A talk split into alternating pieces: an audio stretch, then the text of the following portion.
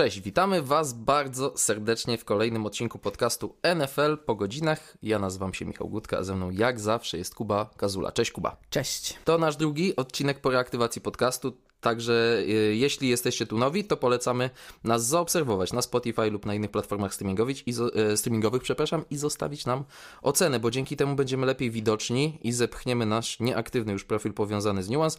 Będziemy się wyświetlać już w właściwym e, trybie. Także jesteśmy wdzięczni już tym, którzy to zrobili, a e, będziemy wdzięczni tym, którzy jeszcze mają to wszystko przed sobą. Dzisiaj w NFL po godzinach oddajemy głos Wam, szanowni słuchacze, bo naszą tradycją były odcinki QA, czyli pytania i odpowiedzi, a więc y, skoro wróciliśmy, to i dzisiaj warto tę tradycję przywrócić. Pytania od Was dotyczyły wielu kwestii, ale przebijał się przez nie draft. Już jesteśmy jednocyfrową liczbę dni od draftu, więc to naprawdę już bardzo blisko. I takie sobie rozbijemy, że najpierw będą kwestie już tych zawodników pro, a później będzie jeszcze e, o debiutantach. E, zanim jednak o tym, zanim jednak QA, to mamy do omówienia dwa bardzo ważne wydarzenia ze świata NFL. No i chcę Kuba z Tobą zacząć od tego, co jest chronologicznie najświeższe z tych dużych rzeczy, czyli od Philadelphia Eagles, a mianowicie od Jalena Hurtsa. Jalen Hurts przedłuża umowę z Philadelphia Eagles, to jest 5 lat, 255 milionów dolarów, co czyni go najlepiej zarabiającym graczem w historii NFL. Jak czasami rozmawiam z ludźmi, którzy się NFL nie interesują albo interesują się mniej w ogóle sportem, to rzucam takie kwoty jak ćwierć miliarda dolarów i ludzie łapią się za głowy, ale czy tutaj jest sens łapać się za głowę, czy w zasadzie nie ma to, nie jest to wielka sensacja, że Jalen Hurts jest w tym momencie, patrząc na średnią rocznych zarobków, 55, 51 milionów dolarów rocznie, najlepiej zarabiającym graczem w historii tej ligi. To jest szok, czy, czy taki mild szok, jak z tych gifów? Nie, to nie jest szok. E, doskonale wiemy, że jeśli chodzi o, jeśli chodzi o te kontrakty do rozgrywających, to nie jest tak, nigdy nie jest tak, że tylko, że najlepszy zarabia najwięcej, bo zawsze ci, którzy w okolicach tych najlepszych się kręcą, podpisując nowy kontrakt, e, chcą ten, chcą ten najwyższy kontrakt e, przebić, a drużyna nie ma za bardzo wyboru, jeśli chce tego rozgrywającego zostawić. Z Jalenem Hurtsem jest taki przypadek, że gdybyś mnie zapytał, czy ja jestem już na 100% pewny, że on już będzie cały czas grał na takim poziomie, na jakim widzieliśmy go w poprzednim sezonie, to ja ci, to ja ci nie powiem, że jestem pewny na 100%, mhm. bo gdzieś tam e, jestem sobie w stanie wyobrazić, gdzie okaże się, że Eagles trochę, trochę osłabną w kwestii rosteru i okaże się, że Jalen znacznie bardziej niż inni elitarni, niż inni topowi, bo elitarni to inna kwestia, niż inni tacy bardzo dobrzy e, do topowych rozgrywający, że bardziej od nich e, polega na systemie i na tym, co się dzieje wokół niego. E, wcale by mnie to nie zdziwiło, aczkolwiek e, jeśli będzie grał tak jak grał w ubiegłym sezonie, to ten kontrakt jest oczywiście jak najbardziej rozsądny i wiadomo było, że po tym jak zagrał w ubiegłym sezonie, po tym jak w zasadzie tylko Patrick Mahomes powstrzymał go od tego, żeby zostać MVP. Ja nawet spotykałem się z opiniami, że mógł zostać MVP mimo porażki i szczerze mówiąc jak ten mecz się kończył, oglądałem Super Bowl i myślałem kto może być MVP, to tak sobie pomyślałem, no tak, narracja będzie taka i jeżeli Chiefs wygrają, że trzeba będzie dać Mahomesowi, ale najlepszy na boisku był Hertz, moim zdaniem. Tak, znaczy ja mówię tutaj bardziej nawet o tym sezonie, o sezonie regularnym tak, niż, niż, o, niż o Super Bowl, no ale to się w sumie jedno z drugim e, w tym wypadku wiąże, dlatego no jeżeli zawodnik gra na takim poziomie i podchodzisz do rozmów o kontrakcie, no to on na pewno będzie chciał najwyższego kontraktu na, na pozycji, a w przypadku rozgrywających to jest jednocześnie najwyższy kontrakt w lidze. E, myślę, że Howie Roseman też bardzo mądrze do tego podszedł, bo on doskonale zdaje sobie sprawę, co się dzieje, że za chwilę nowe kontrakty dostaną Joe Barrow i Justin Herbert. No właśnie o tę kwestię cię też chcę e, dopytać, ale jeszcze co do technikaliów. 179 milionów dolarów gwarancji, klauzula blokująca możliwość wymiany. Pierwsza taka, pierwszy taki zapis zastosowany przez Eagles w historii 110 milionów dolarów za podpis, 126,5 milionów dolarów do marca przyszłego roku dostanie Jalen Hurts. Tomek, mój brat nas tu realizuje. Tomek, jak będziesz po ślubie, będziesz miał dzieci, niech grają w futbol amerykański jako rozgrywający. Tylko w Stanach, tak. Tylko w Stanach, bo za takie kwoty będzie cała rodzina na kilka pokoleń ustawiona. Można się czegoś dowiedzieć, nawet jak się siedzi tutaj jak na tureckim kazaniu, ale już wracając do meritum. No właśnie, e, pieniądze zawrotne, pieniądze tak skonstruowane, że Jalen Hurts y, szybko przytuli bardzo dużą część tych pieniędzy, ale mam do ciebie dwa pytania. Po pierwsze, kiedy pora na Joe Burrowa i Justina Herberta, bo to jest ta sama klasa i zawodnicy wybrani wyżej i w przypadku Joe Burrowa powiedziałbym, że osiągający więcej lub tyle samo co Jalen Hurts, nawet no jednak więcej, bo Hurts na razie miał tylko jeden taki e, świetny sezon. Herbert talentem też za bardzo od tej dwójki nie odbiega. No i yy, że sparafrazuję klasyka, co to oznacza dla Lamara Jacksona, zawsze jak w F1 kierowcy tracili miejsca w zespole albo zyskiwali. To było kilka lat temu wałkowane. Co to oznacza dla Roberta Kubica, aż się stał to taki running joke. I teraz mam wrażenie, że running joke to jest, co to oznacza dla Lamara Jacksona i będzie tak przy każdej umowie. Ale po kolei. Czy Joe Burrow i Justin Herbert też tej wiosny, tego lata, twoim zdaniem dostaną umowy i jak one będą skonstruowane, skoro Jalen Hurts już zarabia najwięcej w lidze.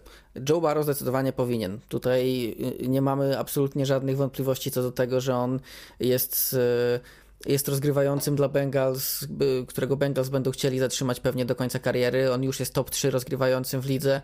Nie ma co do niego żadnych wątpliwości i był w Super Bowl i i ciągnie tę drużynę wyraźnie, więc y, w interesie Bengals będzie zrobienie tego jak najwcześniej. Natomiast Justinem Herbertem jest o tyle ciekawa sytuacja, że ja nie jestem przekonany, czy on sam będzie się z tym spieszył, e, bo w tej chwili y, Tom, Tom Telesco może powiedzieć agentowi Justina, wiadomo, agent Justina powie, że chce przebić kontrakt Hertza. To nie ma absolutnie żadnych wątpliwości co do tego. Z tym, że wtedy y, Telesco może, czyli generalny menadżer Los Angeles Chargers może, może powiedzieć, no ale słuchaj, no Hertz pociągnął drużynę do Super Bowl, e, grał na poziomie, przy którym zastanawiano się nawet, czy czy będzie, czy będzie MVP, tak? W przypadku Herberta widzimy talent, ale nie widzimy tego ciągnięcia drużyny. To, czy faktycznie jest to wina samego Herberta, czy tego, co się dzieje wokół niego, e, w, w, tej, w tych negocjacjach nie będzie miało zbytnio znaczenia, więc e, nie zdziwię się, jeśli Justin Herbert stwierdzi, że on chce zagrać jeszcze rok z nowym ofensywnym koordynatorem, którym jest Kellen Moore, bo postawi po prostu na to, że to będzie jego najlepszy sezon i za rok E, nie będzie absolutnie e, żadnej możliwości, żeby mu tego, tego najwyższego kontraktu nie dać. Dlatego jestem sam ciekaw podejścia Justina Herberta i jego, jego agenta do tej sytuacji. Natomiast jeśli chodzi o Barrowa, no to no to to jest pewniak, im szybciej dla Bengals, tym lepiej. No tak, Justin Herbert, y, tak to jest z tymi umowami dla rozgrywających, że przychodzi twoja kolej i w zasadzie możesz liczyć na duże pieniądze. Trochę tak było z Danielem Jonesem, bo okej, okay, on nie ustanowił żadnego rekordu, ale po prostu przyszła jego kolej na otrzymanie wysokiego kontraktu i możemy się, ja się cały czas dziwię tym 40 milionom za sezon, ale e, jak mówi kolejny klasyk, tak działa wolny rynek. I tak to wygląda w NFL po prostu, że jak przychodzi co do czego, to rozgrywający po prostu dostaje te pieniądze, bo bez niego ani rusz, ale trochę się z tobą zgadzam pod tym względem, że jeszcze nie jestem przekonany co do Jalena Hurtsa, że to jest zawodnik samodzielnie tak dobry, gdyby go wyjąć z tego systemu Eagles, bo on był naprawdę znakomicie obudowany, ale... No to był najlepszy roster w lidze po prostu w tamtym tak. sezonie i tyle. I to się, y, to nam zepnie wszystkie e, wątki, bo też pytania o Eagles mieliśmy. E, w kontekście nawet nie umowy Jalena Hurtsa, ale całego zespołu, ale możemy chyba tą umową już sobie podsumować to, co oni robili przez ostatnie półtora miesiąca. A zatem Eagles zostawiają w drużynie Brandona Grahama, Jasona Kelsey, Lena Johnsona, Dariusa Sleya, Jamesa Bradbury'ego, przedłuża umowę oczywiście Jalen Hurts, e, Marcus Mariota nowym zmiennikiem. Hurtsa zamiast Gardnera Minshew, Zostaje też Boston Scott, pozyskani Terrell Edmunds, e, Rashad Penny, Kentavious Street, Greedy Williams, Nicholas Morrow odeszli. E, Miles Sanders, Javon Hargrave, Robert Quinn, CJ Garner-Johnson, Kaiser White, TJ Edwards, Namu Konsu, e, Linval Joseph, Miles Sanders, Marcus Epps, Andre Dillard. Wzmocnili się Eagles, czy się nie wzmocnili? Nie wzmocnili się, bo zawodników przychodzących e, nie ma na ten moment żadnych zawodników, którzy. Nawet nie wiem, czy Eagles podpisali z tych nowych zawodników jakiegokolwiek gracza, który od razu wchodzi do podstawowego składu. Penny. E, Penny, tak, mhm. ale no to tu zakładamy, że będzie komitet. Tak. E, plus jest duża szansa, że Eagles wydraftują running backa, wydaje mi się. Też mi się tak wydaje. E, I to dość wysoko. Może niekoniecznie w pierwszej rundzie, chociaż kilka razy już widziałem przymierzonego do nich Bijana Robinsona, ale... Wiesz co, możemy się na chwilę przy tym zatrzymać. Wiem, jaka jest y, dyskusja i wątpliwości i tak dalej związane z draftowaniem wysoko takich Tam zawodników. mieliśmy pytanie o Bijana też. Tak, więc... tak, było pytanie. Pewnie jeszcze się do kwestii running backów dzisiaj odniesiemy w Q&A, ale jeżeli e, Howie Roseman potraktowałby wybór Bijana Robinsona jako taką wisienkę na torcie, to ja bym go absolutnie zrozumiał, bo wiadomo, że może running backowie nie mają aż tak wielkiego znaczenia jak 15 lat temu, ale wciąż jest różnica pomiędzy średnim running backiem a elitarnym, a wszyscy jak jeden mąż skauci, analitycy draftowi mówią, że no Bijan Robinson, ja mam go w swoim top 3, top 4 talentów tej klasy, ale, ale gdzie on pójdzie? No nie wiem, nie wiem czy w top 20. A może Howie Roseman uzna, że skoro on jest najlepszym dostępnym zawodnikiem, to jeżeli mogę go mieć na 6 czy 7 lat pod kontrolą kontraktową i on jest taki świetny, a my zawsze inwestujemy w linię, to czemu sobie takiego na taki luksus poniekąd nie pozwolić? To znaczy, przede wszystkim wybór biegacza w pierwszej rundzie, już pomijając fakt, że to musi być biegacz, moim zdaniem, faktycznie odstający absolutnie od całej reszty klasy i najlepiej od klas kilka lat do tyłu. Takim jest Bijan, bo Bijan jest nazywany najlepszym biegaczem od momentu, kiedy Saquon Barkley został wybrany z numerem 2 przez New York Giants, to jeśli już się na to zdecydujemy, to żeby to miało sens dla danej drużyny, to to musi być właśnie taki luksusowy pik, czyli taki, że e, masz taką drużynę, w której nie ma zbyt wielu dziur i że możesz sobie na to pozwolić, bo na przykład pojawiło się, nie wiem na ile prawdziwe informacje, a na ile, na ile trochę zasłona dymna, że na przykład Patriots e, w, w, kwestii, że Patriots są zainteresowani czołowymi biegaczami tego draftu, o tak, więc mhm. automatycznie y, ta dyskusja skręciła na Biżana, bo to najlepszy biegacz tego draftu. No ale w przypadku Patriots to byłby ruch beznadziejny, bo Patriots mają tyle dziur na ważnych pozycjach y, w linii ofensywnej, na cornerbacku i tak dalej, że u nich byłby to beznadziejny pik w pierwszej rundzie. Nie ma nawet dwu, dwóch zdań. Natomiast w przypadku Eagles do tego ataku, który jest E, no atak jest w zasadzie kompletny. Tam nie ma, nie ma w tej chwili e, poważnych, e, poważnych dziur. Ten Bijan wchodzi i jest świetny. Jedyne co, to wydaje mi się, że Howie Roseman, przede wszystkim też mają dwa pierwszorundowe piki. Tak, właśnie. I to jest, to jest ta opcja, że to się równoważy, że mogą sobie wydać jeden pik i dalej mają prawie pełen draft pików, mimo tego, że wydali jednego, jeden wysoki na running backa.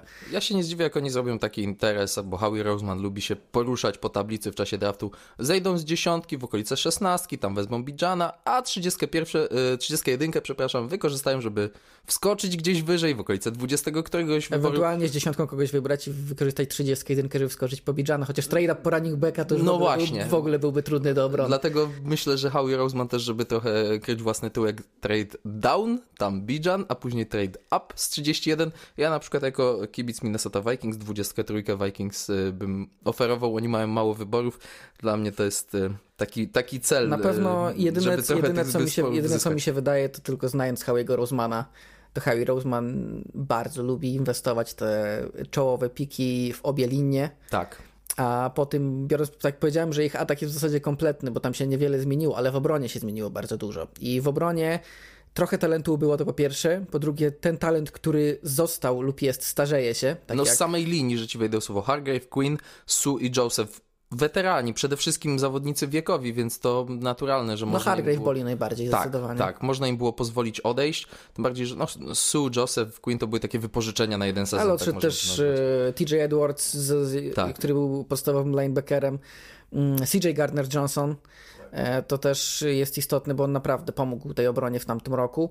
No i a James Bradbury i Darius Slay są już po 30 i wiemy jak to jest z cornerbackami, że oni po 30 potrafią dość szybko spaść z poziomu. W przypadku Slaya to się na razie jeszcze nie zrealizowało, e, ale to w zasadzie może z sezonu na sezon tak się wydarzyć i, tak. i, i to nie będzie zdziwienie. Dlatego wydaje mi się, że, że Howie Roseman tutaj może nie oba pierwszorundowe piki, ale przynajmniej ten pierwszy, ta dziesiątka, y, coś, coś tak czuję, że to będzie pik defensywny. Szczególnie, że to jest ten moment, w którym, w którym będą dostępni czołowi i kornerzy, i defensywni liniowi, więc on tam może, może Howie sobie zamieszać. Zresztą Howie Roseman jest y, w świetnej sytuacji w tym drafcie, patrząc na to, gdzie są Eagles i jakie mają, tak. i jakie mają piki, więc on się może bawić po swojemu, tak jak mu się podoba. Kredyt zaufania w ostatnimi latami zbudował sobie taki, e, że nikt go nie będzie o nic osądzał. Pamiętamy, że był ten moment, jak Doug Peterson odchodził, gdzie część kibiców chciała, żeby to Roseman odszedł. No właśnie, no pozmieniało to się, się. To się pozmieniało. I Doug Peterson ostatecznie też wylądował nieźle, bo jest w Jaguars i tak. też jest przez kibiców Jaguars bardzo szanowany, ale... Obaj na cztery łapy spadli. Tak, obaj spadli na cztery łapy e, po tym konflikcie. W każdym razie, e, jeśli chodzi jeszcze o Bijana i o wybory w pierwszej rundzie, tak jak mówię, dla mnie, żeby, żeby wybór biegacza w pierwszej rundzie miał sens, to to musi być naprawdę biegacz odstający od wszystkich innych i drużyna musi być w dobrej sytuacji No tak. do tego, żeby sobie pozwolić na taki luksusowy pik, bo no a niewiele jest takich drużyn co roku, które na ten luksusowy pik mogą sobie pozwolić, bo często jest właśnie tak, że nawet jeśli drużyna była mocna w ubiegłym sezonie, to często gdzieś tam się to we free agency, w wolnej agenturze rozmywa, bo niektórzy zawodnicy odchodzą. Chociaż też z tymi najlepszymi running backami od czasów kogoś tam różnie bywało. Pamiętam, że Leonard Fournette był najlepszym od czasów Adriana Petersona, Zeke Elliott był najlepszym od czasów Adriana Petersona, Saquon Barkley był najlepszym od Zeke czasów Zika Zeke Elliotta. Był, Zeke był przez no 3 lata, no 3, Tak. 3, 4 lata faktycznie A, a teraz Bijan jest najlepszym od czasu Sequana Barclaya, także no nie w każdym drafcie jest taki Adrian Peterson e, po prostu. Pozostajemy w NFC East, e, bo z informacji ostatnich dni pewnie najważniejszą jest ta, która napływa z Waszyngtonu. Dzieje się w NFC ogólnie, no. Tak, dzieje się w NFC East. Dan Snyder sprzedaje Washington Commanders. Wiele na to wskazuje, że grupa, w której jest Josh Harris, to jest m.in. właściciel koszykarskich Philadelphia 76ers i hokejowych New Jersey Devils.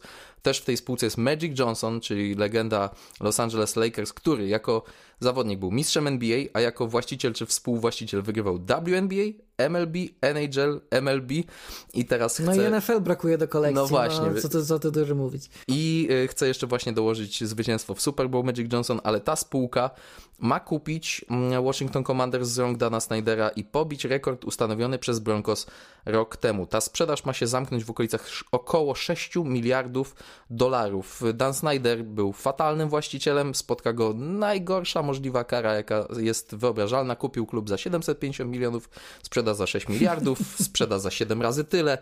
Fatalnie po prostu y, oberwie za to wszystko, co się działo Dan Snyder. E, to jeszcze nie jest oficjalne. To w zasadzie jeszcze nie jest ym, podpisane w żaden sposób, tylko to jest takie, takie wstępne porozumienie. Jeszcze cały czas przebijają się głosy, że wcale niekoniecznie ta spółka miałaby ten klub kupić, że jeszcze są e, przebijane te oferty, ale wydaje Ale się, że to jest razie, najpoważniejsza e, pomijając oferta. już, pomijając już ten fakt, to wszystkie te informacje pozostałe i tak świadczą o tym, że Commanders są sprzedani. Nie? Tak, są sprzedani. To I- jest najważniejsza informacja. I chcę o, z Tobą e, zacząć od podsumowania rządów Dana Snydera. To był najgorszy właściciel klubu w NFL. Myślę, że podpiszesz się pod takim zdaniem, a co będzie tę e, tezę potwierdzać, to kilka faktów, które sobie tutaj dotyczących kadencji Dana Snydera w Waszyngtonie przygotowałem. Kupił klub w 1999 roku. Od tego czasu, według bilansu zwycięstw i porażek, e, drużyna z Waszyngtonu jest na 27 miejscu w NFL. Miała w tym okresie 10 trenerów, 27 rozgrywających i tylko raz miała serię zwycięskich sezonów. I to minimalnie. Sezon 2015 bilans 9-7, sezon 2016 bilans 8-7-1. To jest jedyna seria zwycięskich sezonów. 12 lat bez dwucyfrowej liczby zwycięstw w sezonie zasadniczym. Nawet Jets i Lions czekają krócej, a jeżeli zdanie zaczynasz od nawet Jets i Lions, to wiedz, że masz Jets- e, bardzo złą sytuację. Jets już prawie 10 lat czekają na playoffy, więc... Ponad 10. Jets y, sezon 2010 to był ostatni Jetsów w Tak, playoffach. ponad Tak. 10 lat. Tylko mm, Redskins, Football Team, Commanders łatwiej było czasami się przebić do playoffów przez konferencję czy przez e, dywizję, ale no ta dwucyfrowa liczba zwycięstw to jest pewien wyznacznik.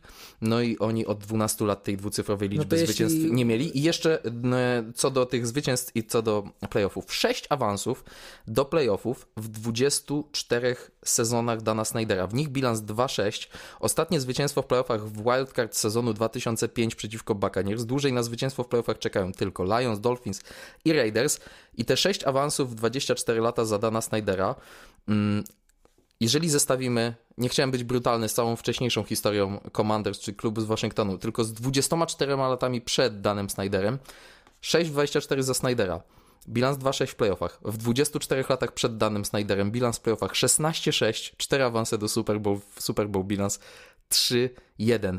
Wychowały się już całe pokolenia kibiców NFL, którzy mogą nie mieć pojęcia o tym, że drużyna z Waszyngtonu w przeszłości była taką arystokracją NFL. On po prostu, mówiąc brzydko, trochę spuścił w kiblu historię tego klubu. On zniszczył te piękne tradycje i tak jak się wypowiadali kibice, którzy mówili, że dawniej do Waszyngtonu zjeżdżali kibice z okolicznych stanów, że Maryland, Virginia, nie mówiąc o stolicy, nawet z Pensylwanii, z New Jersey ludzie przyjeżdżali do Waszyngtonu w koszulkach, wtedy jeszcze Redskins.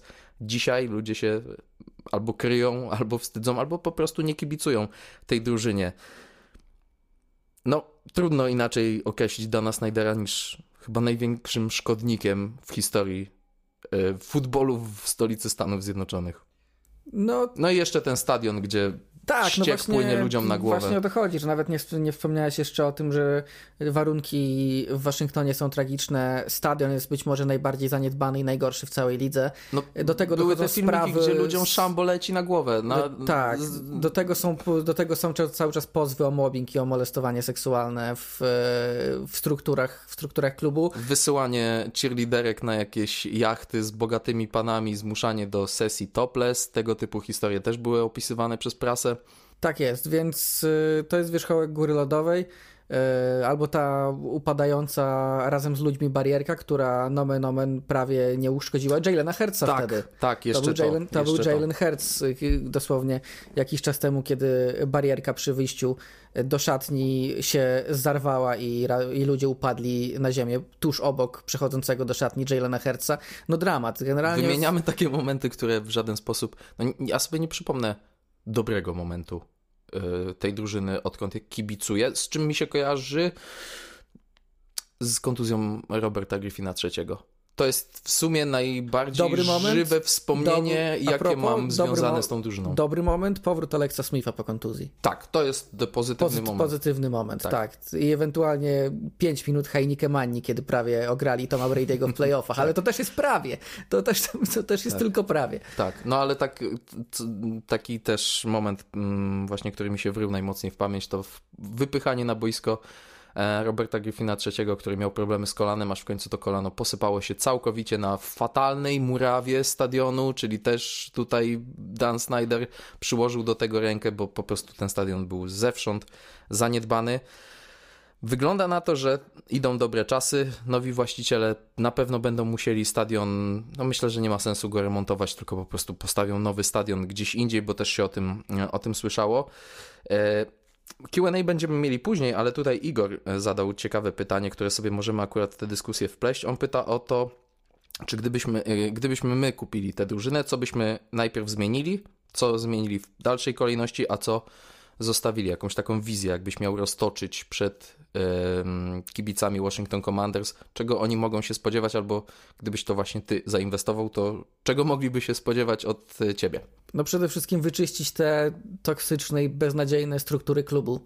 I ja nie mówię tutaj o Ronie Riverze, czy o sztabie jakimkolwiek szkoleniowym, czy personalnym drużyny, tylko o, o tym, czego nie widzimy żeby wy, wyplenić wszystko to, co prowadziło do tych wszystkich pozwów, które teraz mamy, do tych wszystkich informacji, które się pojawiały. Tam jeszcze są współpracownicy Snydera, więc najlepiej byłoby wyczyścić te kadry do wierzchu, po jakimś głębszym researchu, zobaczyć, kto, kto tam faktycznie jest takim zgniłym jajem i go stamtąd usunąć. Wydaje mi się właśnie, że te najważniejsze zmiany, które mogą się pojawić w przypadku Commanders, to są te, których my gołym okiem widzieć nie będziemy, właśnie te, te struktury klubu. A myślę, że jeśli to, jeśli to zostanie wycięte e, w jakiś, w jakiś dobry i całkiem szybki sposób, to zmiany sportowe przyjdą powoli, powoli z czasem. E, ze strony właściciela wiadomo, właściciel pewnie nie będzie robił na razie jakichś drastycznych ruchów e, sportowo, tak stawiam, że... Trzeba znaleźć grunt pod stadion jakichś inwestorów. Tak, no trzeba e... zrobić te około, około sportowe rzeczy, struktury klubu, stadion. Czyszczenie gabinetów, tu się z tą zgadzam. Rona Riverę pewnie docelowo bym zmienił, ale nie teraz, bo on przez lata robił prostu... dobrą minę do złej gry i cały czas niech sobie tam pracuje, bo na to zasłużył. Ale mm, myślę, że w tym pytaniu tak między wierszami to wyczytuję.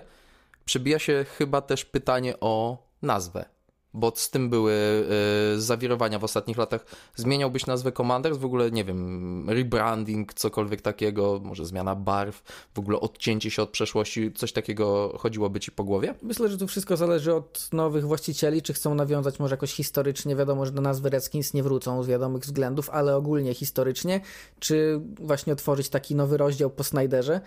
E, myślę, że gdyby to zrobili, to absolutnie kibice nie mieliby nic przeciwko. Ale ja bym barw nie zmieniał. To barw nie. Barw Lubię nie. Burgundy and Gold. Barw nie, ale taki rebranding myślę, że nie, fani nie mieliby nic przeciwko. Chyba nie widziałem jeszcze w internecie fana Commanders, który byłby y, zadowolony z tej nazwy i z tego. Bo nawet nie chodzi o to, że już nawet nie chodzi o to, że ktoś tam może stwierdzić, że powinni zostać Redskins. Nie, bo y, wielu kibiców twierdzi, że okej, okay, no z, zmieńcie nazwę z wiadomych względów, zmieńcie nazwę, no ale weźcie cokolwiek ciekawszego niż po prostu Commander, żeby nawet football team brzmiało lepiej. I, no to trochę prawda. Więc y, myślę, że jeśli właściciel też tak stwierdzi i stwierdzi, a zmienię nazwę, to raczej nikt nie będzie patrzył, że to jest kolejna zmiana nazwy w ciągu kilku lat, tylko raczej wszyscy mu przyklasną i nie będzie z tym problemu. Ogólnie myślę, że właściciele, nowi właściciele Commanders otrzymują od kibiców z Waszyngtonu ogromny kredyt zaufania zaufania. W dużej mierze dlatego, że no, wiele gorzej niż ze Snyderem być nie może po prostu i musieliby się naprawdę mocno postarać, żeby ten kredyt zaufania szybko stracić. Skoro mm, już żegnamy Dana Snydera bez żalu, to kto jest, kto będzie najgorszym właścicielem w NFL? Takie pytanie mi teraz przyszło do głowy, bo ostatnio była dyskusja... Bidwill w Cardinals? Hmm. Biorąc pod uwagę, jak ostatnio wyszły te wszystkie informacje z raportów zawodników, jakie dramatyczne są warunki w Cardinals do trenowania, do, do funkcjonowania, że tak powiem, w, w klubie, w budynku i tak dalej. To jest niezła droga. Trochę poprawia się w Detroit Lions. Dawniej powiedziałbym, że rodzina Fordów, ale pani Marta, zdaje się, to jest, tak ma ona na imię. Kolejne pokolenie Fordów wydaje się bardziej kompetentne, no i, i, i te ruchy około sportowe w Lions też każą w to wierzyć. Rodzina McNairów w Texans? O tak, tak, to jest całkiem niezły trop. Wydaje mi się, że. Po, tym, po tych wszystkich zawirowaniach co, z Jackiem, lata... Mr. Bayem i. Wiesz, kogo bym wybrał dwa lata temu? Majka Brauna. Głównie ze względu na jego skąpstwo, ale... Tak, ale po pierwsze... W Bengals powiedzmy, bo tak, wszyscy, Bengals, tak, tak, bo tak, wszyscy tak, muszą wiedzieć. Bengals, Bengals lepiej draftują, lepiej wyglądają około sportowo. Stadion ma sponsora w nazwie, co wcześniej e, było rzadkością. E, no i w końcu zadaszony ośrodek treningowy powstaje. To jest ostatni klub w tej części Stanów Zjednoczonych, który nie miał takiego ośrodka, a w Ohio przez kilka dobrych miesięcy w roku przydałoby się potrenować pod tych, dachem. Tych trzech może zatrudniał czy jakiegoś czwartego skauta, żeby tych trzech, którzy tam są, nie tak. musieli robić za siedmiu. Tak. I to nie jest, to nie jest w ogóle wyolbrzymienie z mojej, strony, z mojej strony. Tam autentycznie jest trzech skautów. Tak. Kiedy inne drużyny mają w sztabach po 15. Słuchaj, i... każdy ma po jednej strefie czasowej do ogarnięcia. Ale no, wiesz co, tak ogólnie, tak, ogólnie w amerykańskim sporcie mam chyba najmocniejszą kandydaturę James Dolan New York Knicks. Jest taka szansa, chociaż teraz tak, znaczy wiadomo, że Snyder był liderem w tej kategorii, tak, tak. I więc jest taka szansa, że New York Knicks.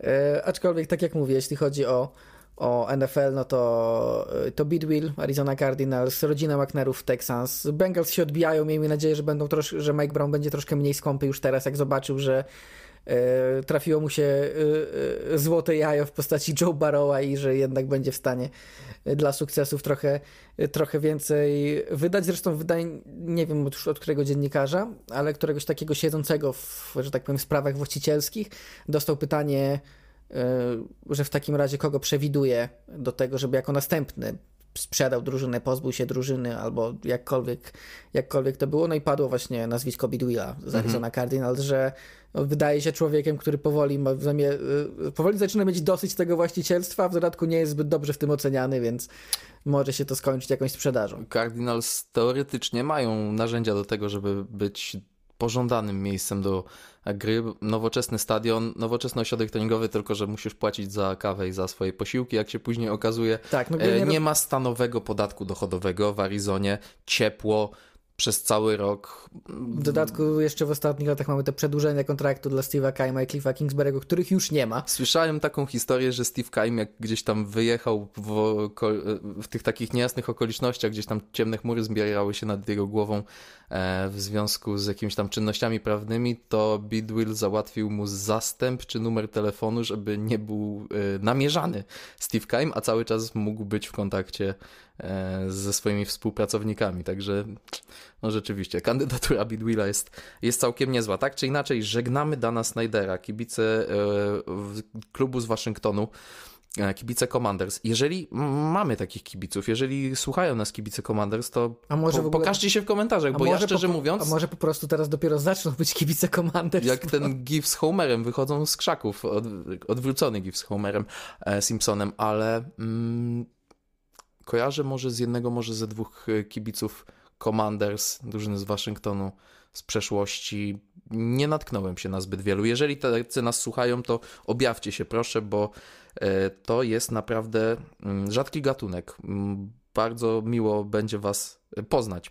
Mm, tyle jeśli chodzi o Commanders będziemy na pewno wracać do tego tematu, jak on się oficjalnie rozegra. Cały czas też mam na podorędziu Twittera. Zastanawiam się, czy nam coś nie wyskoczy, ale może akurat nie w tej. No ja byłem kwestii. w szoku, ja byłem w szoku, że przedłużenie Jaylena Herca nie wyskoczyło jutro na przykład. Tak.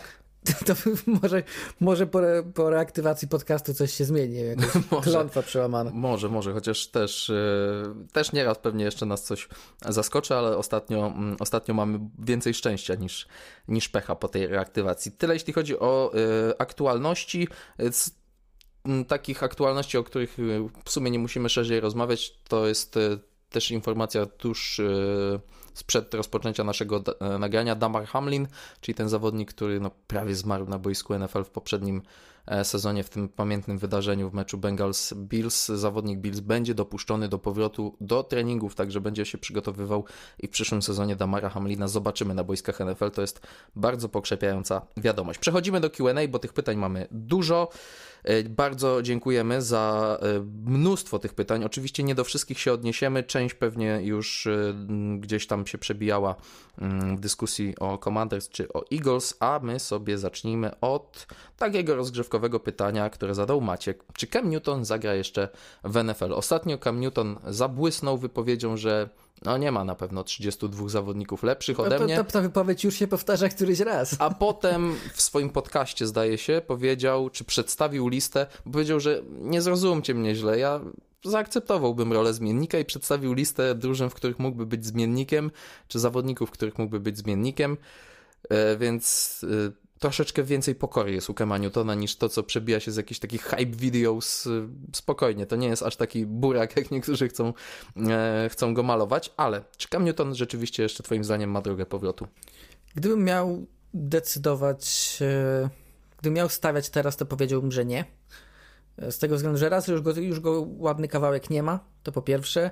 Na bycie podstawowym zawodnikiem jest za słaby e, już w NFL a na bycie zmiennikiem ma zbyt mocny charakter po prostu i, i to, był, to był powód, dla którego e, Patriots go zwolnili, bo teoretycznie, teoretycznie mógłby być backupem Maca Jonesa, ale praktycznie nawet sam Cam Newton powiedział. Mhm. On też to powiedział wtedy w swoim podcaście, że on całkowicie rozumie decyzję o zwolnieniu go z Patriots, bo jeśli zdecydowałeś, że Mac Jones będzie tą jedynką, tym twoim rozgrywającym, to nie możesz mieć obok takiego silnego charakteru, który mógłby podzielić szatnie. No i niestety dla niego w tym wypadku Cam Newton dalej jest tym silnym charakterem i on gdziekolwiek się nie ruszy, to będzie tym silnym charakterem i nawet jeśli z góry będzie powiedziane, że jest backupem, to gdzieś tam zawsze w jego stronę będzie tę część szatni dryfować z tego względu, że w lidze gra teraz masa ludzi, która go idolizowała. Tak.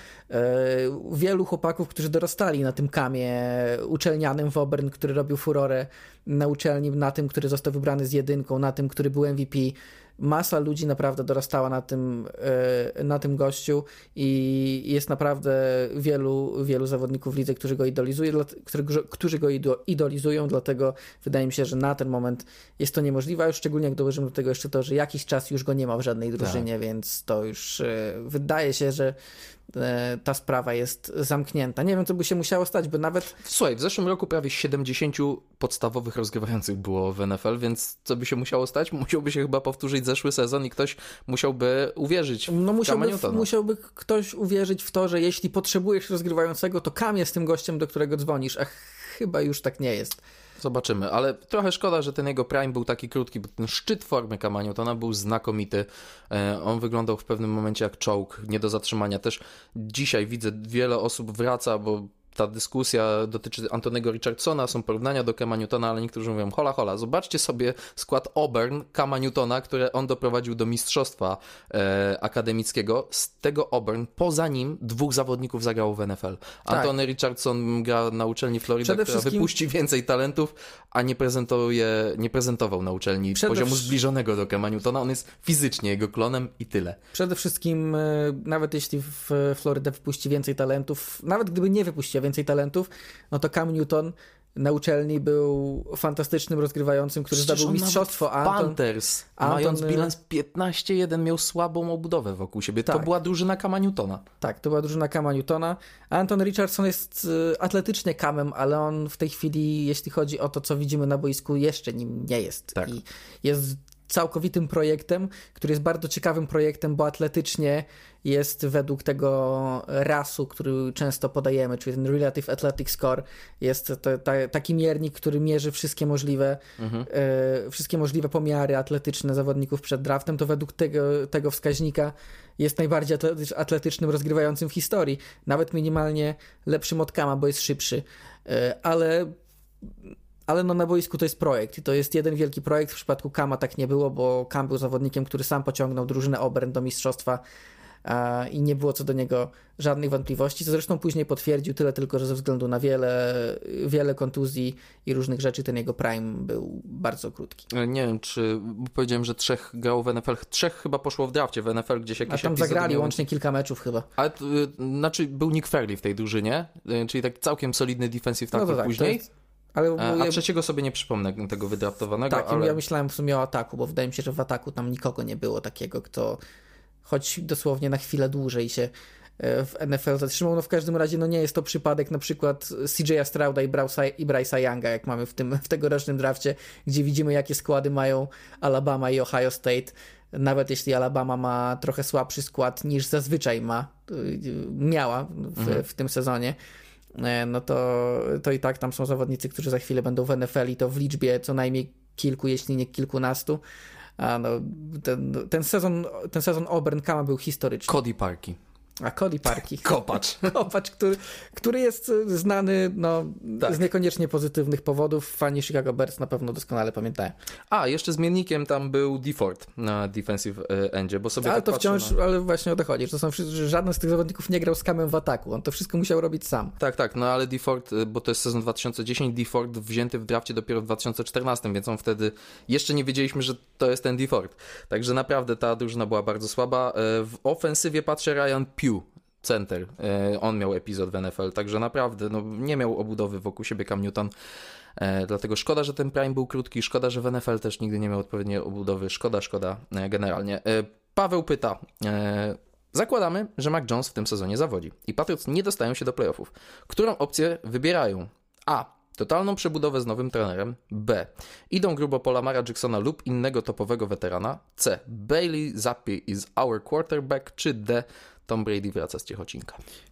Przede wszystkim no, tutaj zawsze trzeba w przypadku Patriot zaznaczyć, że niezbadane są wyroki tego, co Bill Belichick ma w głowie w kwestii budowy rosteru i to, to, to zawsze, kiedy, jeśli kiedykolwiek słyszycie nas, jak rozmawiamy o Patriot w kontekście draftu, free agency, czegokolwiek, to, to są znacznie wtedy bardziej spekulacje niż w przypadku któregokolwiek innego zespołu, bo e, tak to wygląda z Belicickiem. Natomiast jeśli miałbym wybrać z tych czterech opcji, to nie wybrałbym żadnej. Hmm. Szczerze mówiąc, wybrałbym opcję numer 5, czyli że Mac Jones odchodzi, e, Bill Belichick zostaje, a na jego miejsce przychodzi rozgrywający z draftu. E, bo jeśli, jeśli zakładamy, że nie wejdą do playoffów, to będą na pewno chociaż w konwersacji o to, żeby tych, e, żeby powalczyć o topowych, o topowych rozgrywających z przyszłorocznego draftu, który, który zapowiada się, wiadomo, każdy kolejny draft zapowiada się lepiej niż poprzedni, jak to się mówi, no ale tu jednak, tu jednak mamy faktycznie przynajmniej zapowiada nam się jeden generacyjny, w cudzysłowie generacyjny talent w postaci Caleba Williamsa, taki e, stawiany na równi na ten moment z, z Trevorem Lorenzem i Andrew Lackiem. Zobaczymy, czy, czy ten ostatni rok przed jego podejściem do draftu umocni go w tej roli, czy jednak wszyscy zgodnie stwierdzimy, że nie, nie, jednak wstrzymajmy trochę konie. Mhm. Ale na ten moment wydaje się, że jest i Caleb Williams, i Drake May, i nie tylko oni, więc gdyby Patriots gdyby się okazało, że Mac Jones, bo to pytanie było tak sformułowane, że Mac Jones zawodzi. E, Tak. Gdyby się okazało, że na przykład, że Mac Jones gra przyzwoicie, ale znowu drużyna dookoła niego się sypie, to wtedy moglibyśmy pomyśleć o tym, co z Billem Belichickiem. Natomiast jeśli to Mac Jones zawiedzie w tych nowych, wydawałoby się znacznie przyjemniejszych okolicznościach, no to, no to wtedy to spada na jego barki i po prostu Patryt szukają nowego, e, nowego rozgrywającego i wtedy myślę albo draft, albo weteran, ale nie będzie to topowy te, weteran, jak, e, jak Paweł e, tutaj mm, zasugerował. Wydaje mi się, że Lamar jest w ogóle poza, poza, że tak powiem, rozmowami, dlatego że wydaje mi się, że Bill Belichick aż tak bardzo Lamara Jacksona nie ceni, żeby dawać mu, dawać mu ogromny, mm, ogromny kontrakt, y, więc y, no, wydaje mi się, że byłby to rookie albo taki średniej klasy weteran, taki coś, Oddam Kirka Cousinsa. taki, taki Jimmy Garoppolo, jeśli Raiders wybiorą kogoś w drafcie i za rok utną Jimmy'ego. O, właśnie. To, to, jest, to jest ten poziom, o którym, o którym myślę. A ja się muszę poprawić, wypadku. bo Auburn, e, pomyliłem panów Pugh, to jest Ryan Pugh, a ja pomyliłem z Justinem Pugh. Ryan Pugh nie zaistniał w NFL. Nie, Justin Pugh to był gardem w ogóle. Tak, Brandon Mosley to jest ten liniowy, e, który był, ale to też nie jest e, jakiś wybitny zawodnik, bo Brandon Mosley został wybrany przez Giants i spędził w NFL 3-4 sezony i go nie było. To jest Natomiast- jedyny ofensywny wybrany poza Camem Newtonem zawodnik w drafcie NFL z tamtego Auburn. E, Poruszyłeś tutaj kwestię e, Caleba Williamsa, no to to pytanie nam e, zepnie te wątki. Zada FCB. Zadaje nam takie pytanie. Czy Kyler Murray może zostać oddany przez Cardinals podczas trade deadline bądź w przyszłym e, off-season? Cardinals będą raczej wybierać za rok w czołówce draftu i ja, jeżeli miałbym okazję wybrać Drake'a Maya lub Caleba Williamsa, to bym się nie zastanawiał. Y, Jeśli już to w przyszłym off-seasonie, wydaje mi się, że trade deadline to byłby dziwny moment na to. W, w przyszłym off-seasonie, kiedy Cardinals sam już będą wiedzieć, gdzie wybierają w drafcie, bo to jest najważniejsze. Jeśli oni faktycznie będą mieli top 3 pick w drafcie, no to to znacznie, będzie, znacznie łatwiej będzie podjąć taką decyzję. Oczywiście tutaj e, zakładamy też z góry, że mm, Caleb Williams i, i Drake May utrzymają ten poziom, o którym mówimy. Rok temu mówiliśmy o Bryce Youngu i CJ Straudzie.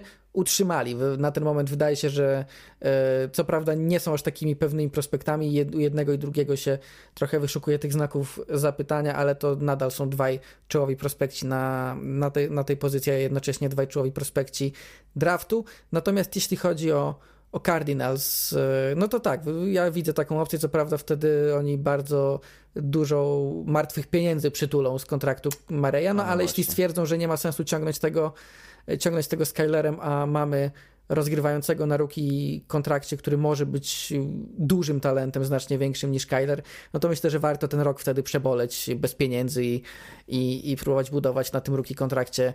Później do tego tak, jest to jak najbardziej, jest to jak najbardziej możliwa e, sprawa. I Jest, też warto dodać, bo mówiliśmy o Stevie Kaimie, nie ma go już, nie ma Cliffa Kingsbury'ego. Jest- są zawsze, Monty, jak to się mówi, Gannon, tak tak, zawsze się, Jonathan Gannon, Jonathan e, Gannon. zawsze się mówi, że nowy reżim e, nie jest przywiązany do tego zawodnika, chce mieć swojego rozgrywającego, więc to jest rzeczywiście scenariusz, który można będzie Jedyne, co mnie rozważyć. ciekawi, to jaki rynek miałby Kyler. Jak, jakby go liga wyceniła w takim momencie, kiedy Czy da się wszyscy, zrobić transfer między e, klubem NFL a klubem MLB? czy, jakieś, czy jakieś są, czy jeśli oddamy go do MLB, to dostaniemy piki kompensacyjne. Oakland Athletics go wzięli przecież w top 10 draftu MLB swego czasu, więc tam talent baseballowy jest, ale to byłby jakiś, to, to byłoby śmieszne, To byłoby- ale, ale no- nie, nierealne. Jestem, jestem ciekaw, jakby podeszło właśnie do tego liga, wiedząc, że z Kylerem są trochę problemy wychowawcze, że ciężki jest ten charakter do współpracy, przynajmniej tak wygląda z tych rzeczy, które widzieliśmy w ostatnich latach. Dodatkowo jest po kontuzji, która może go spowolnić, więc e, mogłoby się okazać, że Cardinals by chcieli go oddać, a jednak mało kto by chciał wziąć, a jeśli już to za frytki. Ale też spotkałem się z taką opinią, że dlaczego to szefowie Kylera Mareya wymagają od niego, żeby to on był e, tym dojrzałym. To jest ich zadanie, a nie spychanie tej odpowiedzialności na zawodnika, żeby był jakimś tam liderem. Dwie Ale strony medalu. Z drugiej strony to nie mówią tylko o tym szefowie, mówią też o tym inni zawodnicy Cardinals Tak. i to dość otwarcie. Kto... Kelvin Beachum, Kelvin Beachum powiedział to w tym off-seasonie, po czym podpisał znowu kontrakt z Arizona Cardinals, Au. więc y, zresztą myślę, że on zdał sobie sprawę z tego, że może wrócić do Cardinals. Jest po prostu tym 35-letnim już weteranem, który zwiedził sporo ligi i on doskonale wie, jak się powinien zachowywać lider. Jeśli on mówi, że, że Kyler, ma- Kylerowi Mare- Marejowi brakuje jeszcze trochę dojrzałości, to myślę, że możemy mu w to uwierzyć, szczególnie, że E, on jest jedynym tym głosem, który powiedział to otwarcie, ale te raporty o tym, że, że ci doświadczeni zawodnicy tak podchodzą do Kylera, to już jakiś czas się, mhm. e, jakiś czas wychodziły. E, zostajemy w Arizonie i pytanie dotyczące jednego z zawodników tej drużyny zadaje Marcin. Marcin pyta nas o to, gdzie widzielibyśmy przyszłość DeAndre Hopkinsa. E, to jest w sumie troszkę trudne do, do oceny. Kilka drużyn się przewijało w jego kontekście. Gdzieś ten filmik, gdzie on jest proszony tak, o tak. zareagowanie wyrazem twarzy na, na propozycję. Tam chyba taki najbardziej zachęcający wyraz twarzy to był Bills, Bills, Bills i Chiefs. I, Bills i Chiefs. No to wiadomo, dwie czołowe tak. drużyny jeśli miałbym, jeśli miałbym wybierać z tych drużyn, które gdzieś tam się przewijały co do jego zainteresowania, czyli właśnie Chiefs, Bills, byli jeszcze Patriots, Ravens byli chyba przez chwilę, mhm. było tam kilka drużyn, no to Chiefs chyba byliby dla niego najlepsi, bo to jest ten moment, że Chiefs spokojnie mają taką drużynę, że mogą sobie pozwolić wziąć takiego weterana na krótkim kontrakcie, który pomoże im walczyć o kolejne mistrzostwo. Mm, bo widziałem na przykład dyskusję w kontekście Patriots, czy gościa, który być może został mu rok dobrego grania, może dwa lata dobrego grania. Padła nazwa Patriots na tym nagraniu. Tak, nie, Mało... nie był, no jest tam Bill O'Brien, więc o czym my rozmawiamy? Wiadomo, no wiadomo że DeAndre no Hopkins właśnie. z Billem O'Brienem nie lubią się zbytnio, dlatego e, ta reakcja w ogóle nie była e, w ogóle nie była, e, nie była szokująca. Zresztą, tak jak teraz rozmawiamy, to z tego co wiem, to akurat pierwszy raz Bill O'Brien jako ofensywny koordynator gdzieś tam udziela wywiadów dzisiaj, jeśli chodzi o konferencję. E, jeśli, jeśli, chodzi o Patriots, kończąc wątek Patriots, to po wielu słabych decyzjach w ostatnich latach, jedyne co wyciągnąłem z tego, obserwując chwilę te cytaty, które się tam przewinęły przed naszym nagraniem, to najlepszą rzecz, e, najlepszą rzecz, jaką jaką Robert Kraft i Bill Belichick zrobili w ostatnich latach dla fanbazy Patriots jest to, że zostawili Jeroda Mayo i to... Być może trenera głównego INSPE. Wydaje się, że to jest taka trochę rola e, sam przyznał dzisiaj właśnie, że siedział razem z Billem Belicickiem na wywiadach z ofensywnymi koordynatorami, z kandydatami na ofensywnych koordynatorów, więc to już jest taki e, asystent head coach trochę się z tego zrobił. No i y, zresztą świetny jest tekst na The Athletic, polecam, y, gdzie o, o, o Jerodzie Mayo, gdzie wszyscy mówią, że no tak, przecież jego się e, jego się nazywało mini Belicickiem już, już w czasach, kiedy był po prostu świetnym linebackerem i on mhm. był zawsze przedłużeniem Belicika na boisku, więc nic dziwnego, że teraz ma takie podejście, ma takie podejście do, do pozostania w drużynie i zostania może właśnie Belicikiem 2-0, choć wiemy, że akurat ci, którzy chcieli być Belicikiem 2-0, to zazwyczaj tak, słabo tak, na tym tak, wychodzą tak. w, w, tej lidze. And, DeAndre Hopkinsa i ja bym chętnie przytulił do Minnesota Vikings, tylko tam musiałoby, znaczy jeżeli on byłby wart trzecią rundę draftu, to Vikings trzecią rundę mają. Mają wybór 23, a później 87, nie mają drugiej rundy, więc e, mi by pasował taki układ, że Vikings z tej 23 schodzą, zyskują dodatkowy wybór na przykład w drugiej albo dodatkowy wybór w trzeciej rundzie i wtedy jeden z tych wyborów można by zaproponować Arizona Cardinals. Marzy mi się trochę taki duet Justin Jefferson, DeAndre Hopkins, TJ Hawkinson w środku. Zobaczymy jaka przyszłość czeka Dalvina Cooka, bo tutaj różne e, spekulacje. Wiele wskazuje na to, że może nie grać w przyszłym sezonie, ale taki e, trójgłowy potwór w ataku podaniowym bardzo by mi się podobał. Jestem za, tylko DeAndre Hopkins swoje kosztuje a e, sytuacja w Salary Cup Vikings nie jest najweselsza, ale DeAndre Hopkins jeszcze jako taki dodatkowy mentoring dla Justina Jeffersona, on dużo tego mentoringu nie potrzebuje, ale zawsze warto, to by było coś, na co bym się chętnie zapatrywał, ale e, myślę, że jakby do tego filmiku z DeAndre Hopkinsem dorzucić e, propozycję Minnesota Vikings, to mina byłaby najkwaśniejsza ze wszystkich tych propozycji. Nie wiem, czy jest jakiś zawodnik, który dobrowolnie chciałby mieszkać w Minnesocie, chociaż odwoływałeś się do tych e, rankingów, jak zawodnicy sobie chwalą e, warunki w klubach. Vikings byli na pierwszym miejscu tej listy. Myślę, że to ma swoje e, znaczenie. Myślę, że. Mm... No po to też te rankingi stworzono w tym roku właśnie i one wyszły przed wolną agenturą, żeby tak jakby naprowadzić zawodników, że jak się, nie wiem, zastanawiają między kilkoma drużynami, to żeby mogli sobie sprawdzić, a co jest tutaj, a co jest tutaj. No i w ten sposób, y, jeśli będzie kiedykolwiek jakikolwiek tiebreaker, jeśli zawodnik będzie miał 50 na 50 między dwiema drużynami, y, to Cardinals nikt nie wybierze, przynajmniej na razie, chociaż te rankingi mają być chyba co roku e, wypuszczane, więc y, jest tu szansa na poprawę. Highlight zadał nam kilka pytań, mm, ale wybiorę sobie to. Gdyby do playoffów wchodziły najlepsze zespoły bez podziału na konferencję, to ile drużyn z NFC awansowałoby w przyszłym sezonie do playoffów. Odpalamy sobie tabelę, patrzymy jak to wygląda. AFC jest mocniejsza. E, no ale dobra, załóżmy, że playoffy tworzy stawka 14 drużyn bez podziału na konferencję. To mm, polecimy sobie może tak drużyna po drużynie i będziemy e, mówić tak, nie. Philadelphia Eagles, myślisz, że do takich koedukacyjnych playoffów załapaliby się?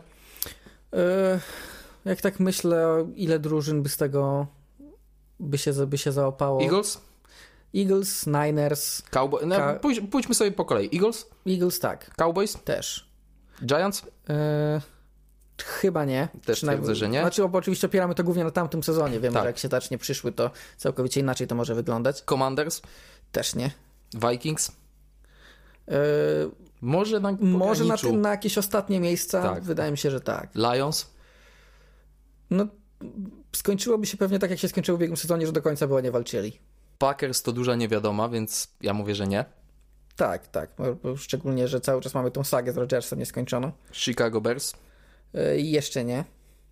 NFC South teraz. Tampa Bay Buccaneers? Czy możemy tu powiedzieć, że nikt od razu? tak, możemy powiedzieć, że nikt. Yy, NFC West yy, 49ers? Tak, tak. 49ers, Seahawks? chyba nie, mimo wszystko. Hmm, ja myślę, że chyba tak. Rams?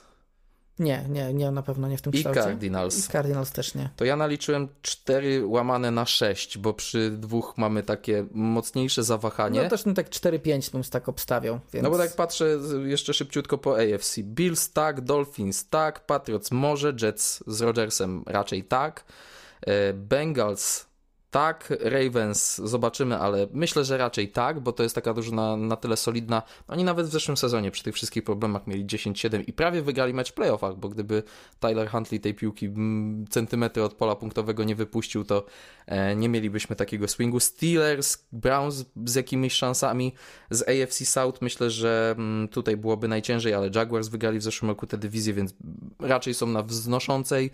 Um, AFC West bardzo mocna, stamtąd można ze trzy drużyny spokojnie typować do takich połączonych playoffów, a na pewno myślę dwie, więc więcej tych drużyn jest po stronie AFC rzeczywiście kandydujących, ale mm, no, pewno... no raczej bym powiedział, że to takie byłyby proporcje 8 do 6 albo 9 do 5 na korzyść tak, AFC. Tak, tak, wydaje mi się, że to Max, oczywiście wydaje się, że mówimy o tym, że to jest słaba konferencja, że może, że może jest aż tak słaba, że byłoby tego więcej, ale wydaje mi się, że mimo wszystko e, jednak nie. Jednak te parę parę mocnych drużyn nadal w tej konferencji jest. Kuba pyta też o drużynę z NFC, czyli o 49ers. Czy oni są naszym zdaniem faworytem tej konferencji, czy tutaj troszeczkę chyba wyczuwam prowokację, czy potrzebują do tego jeszcze wymiany po Arona Rodgersa, bo sam ostatnio o tym wspomniałeś, że są takie plotki, że gdyby to się za długo przeciągało, gdyby Jets e, i Packers się nie dogadywali, to wtedy 49ers chętnie by do tego wyścigu po Rodgersa dołączyli. Ale czy są faworytem? Tutaj Rodgersa odczytuję jako delikatną prowokację, ale zamieńmy sobie ewentualnie Rodgersa na rozgrywającego lepszego niż e, Purdy lub Lens. Wydaje mi się, że mi właśnie mimo wszystko nie, przez to, że ta sytuacja na rozgrywającym w 49ers nadal jest niejasna. Wiadomo, że jest wielu rozgrywających, z których Kyle Shanahan jest w stanie zrobić użytecznych zawodników i to doskonale już wiemy, ale e, Brock Purdy mówi, mówi dosłownie kilka dni temu, że nawet nie ma pojęcia jaki jest e, jaki jest dla niego kalendarz w kwestii tego zdrowienia, ile mu to zajmie, kiedy wróci i tak dalej. Mhm. Z Trejem Lensem po kontuzji jest już na pewno lepiej, ale no to jest dalej zawodnik, o którym my nie wiemy nic praktycznie, jeśli chodzi o... No nie obaj leczą kontuzję, Purdy tak. łokieć, a Lens kostkę. Lens miał ją wcześniej, więc tutaj jest duża szansa, że on już za chwilę będzie zdrowy, ale mimo wszystko no to jest... Mm, to jest wielka niewiadoma, dla tego, dopóki to się jako, jakkolwiek nie wyjaśni, to nie, wydaje mi się, że nie można tak mówić o Niners. Jeśli mielibyśmy wskazać faworyta NFC, to wydaje mi się, że Eagles mhm. mimo wszystko pozostają na tym miejscu, nawet jeśli ta, ta bardzo mocna obrona jest teraz trochę słabsza. Wydaje mi się, że tak, że to jest czołowa dwójka y, Niners i Eagles. Nie mam pomysłu, kto ewentualnie byłby na podium takiego NFC, bo tam wszystko pozostało. Cowboys może. Może Cowboys. A to dobrze, że mówisz o Cowboys, bo Marcin pyta o Cowboys. Jak oceniamy ten off-season w wykonaniu Dallas Cowboys? Czyli pytanie z cyklu, czy to jest ten sezon. Odeszli. Zeke Elliott, Dalton Schultz, Anthony Barr, Noah Brown, Brett Maher z takich najważniejszych nazwisk pozyskani.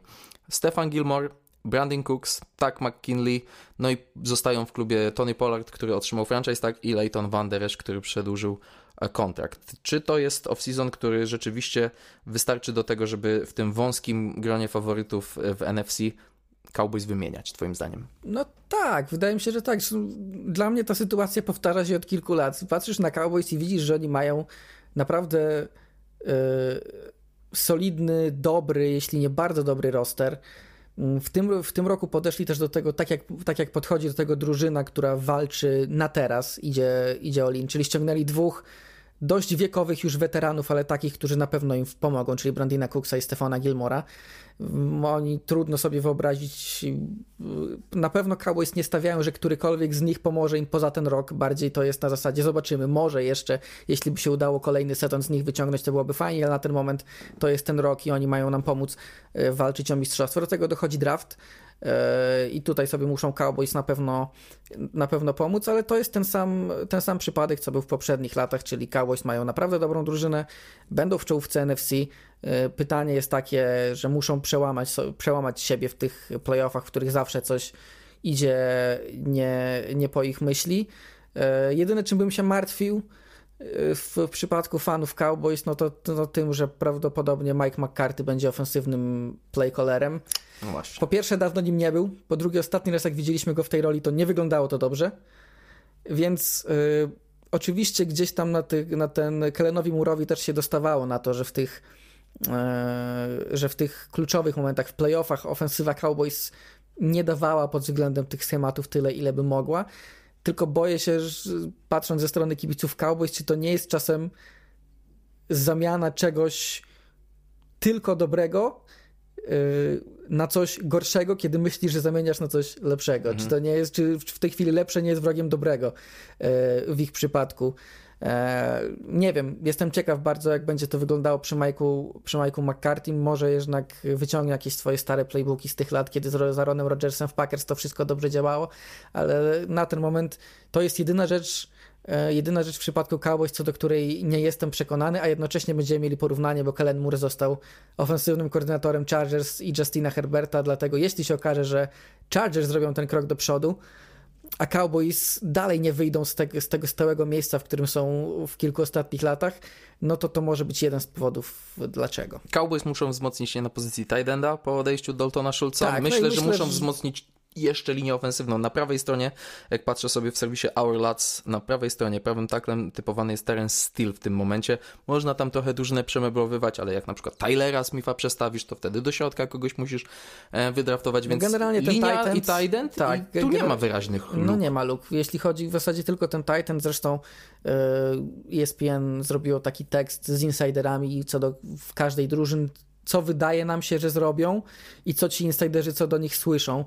I w przypadku Cowboys, jeśli chodzi o to, co insiderzy słyszą w kwestii ich przygotowań do draftu, no to tam w zasadzie Titan przewijał się przez wszystkie możliwe przypadki, więc jest moim zdaniem bardzo duża szansa, że Cowboys wybiorą go w pierwszej rundzie. Dalton za Daltona, Kincaid za Schulza. Bardzo możliwe.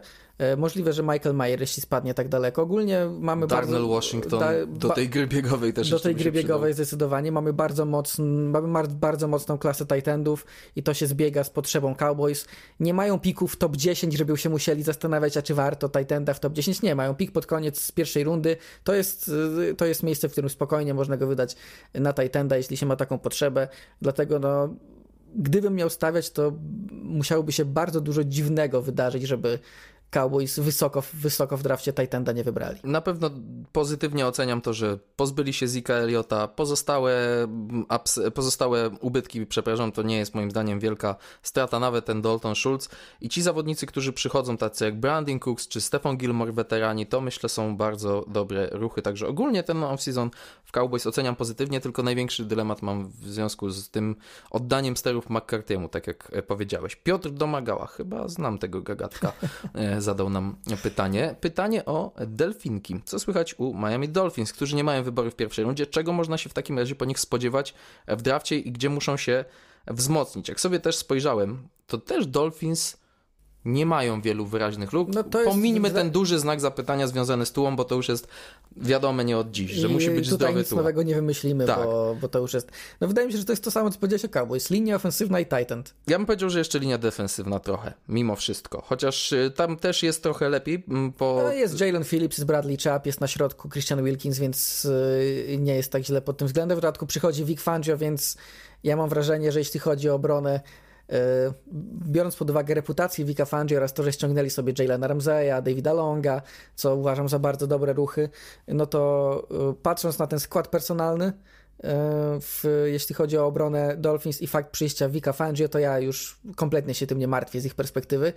Mm, Jeśli chodzi o obronę, bardziej się martwię o te, e, o te dziurki, bo to nie są jakieś wielkie dziury w ataku. środek linii ofensywnej, tak mi się wydaje, że tutaj przede wszystkim... No i myślę, że tackle mimo wszystko też, bo Teron Armstead na tyle, na ile jest dobry, to on nie miał zdrowego sezonu, nie wiem od kiedy. A z drugiej strony masz Austina Jacksona. Czyli, czyli gościa, który się wciąż rozwija, ale to nadal nie jest tackle, któremu możesz w pełni zaufać, więc tak, więc linia ofensywna to jest, to jest największy problem, problem Dolphins, a do tego jeszcze tight end. Wiemy, że w systemie wyciągniętym od Kyla Shanahana przez Mike'a McDaniela tight endzi odgrywają ważną rolę, a tutaj wiadomo było, że Mike Gęsicki odejdzie, bo kompletnie nie pasuje do tego systemu, no i odszedł, ale w ten sposób też tight enda żadnego konkretnego w rosterze Tak, Durham Smythe teraz tak, będzie więc jedynką. I o ile było, jest on całkiem solidnym graczem, ale to jest bardziej taki tight end numer dwa i też wydaje mi się, Dolphins przede wszystkim mają mało wyborów w tym drafcie.